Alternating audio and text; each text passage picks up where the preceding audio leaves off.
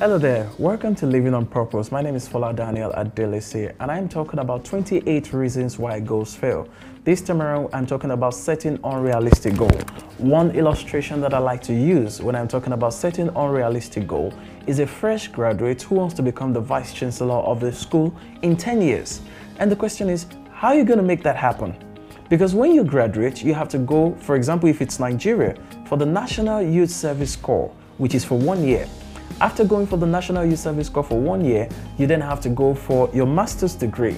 After your master's degree, your master's degree will take about two years or one year and six months. After your master's degree, you then have to take a PhD, which is a minimum of three years.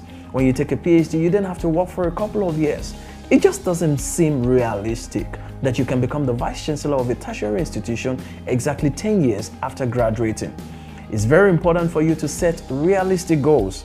Some people will set big goals, they have big dreams. And when you ask them, How are you going to make this happen? They say, Don't worry, I'm going to make it happen. Don't worry, I believe in myself. Well, I understand that you believe in yourself. I know that you have a beautiful goal. I know that you really are passionate about the things you're talking about. But the question is, how will you make it happen? When you set unrealistic goals, you realize that there's no connection between the goal and the possibility of making it happen because you're not going to be able to explain it.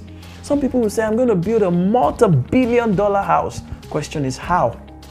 What are you doing? How are you going to make it happen? So, when you're going to set goals, don't just say because you believe in yourself, you set goals that seem extremely unrealistic.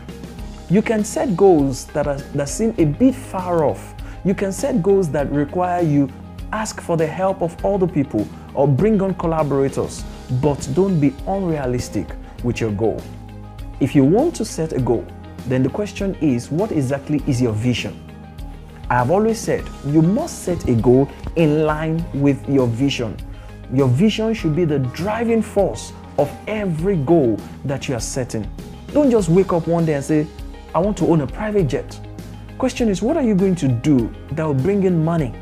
And what are you going to do that will require flying around the world that you really need a private jet? Do you know the cost of maintaining it?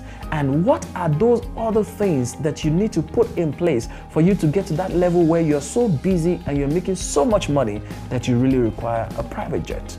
If you talk about employing thousands of people, if you talk about creating jobs and then expanding your jobs, then it makes sense because as the job expands, you get busier you need to go to more locations. Then you realize that you can't keep up with the regular schedule of commercial flights. You then need your own plane. But at least you have given us the vision of having a business that you will expand, take to different countries. So if you build a multinational, that dream becomes realistic.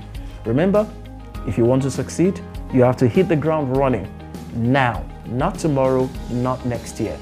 Please head on to www.foladaniel.com and watch out for more inspiring videos and articles. Thank you.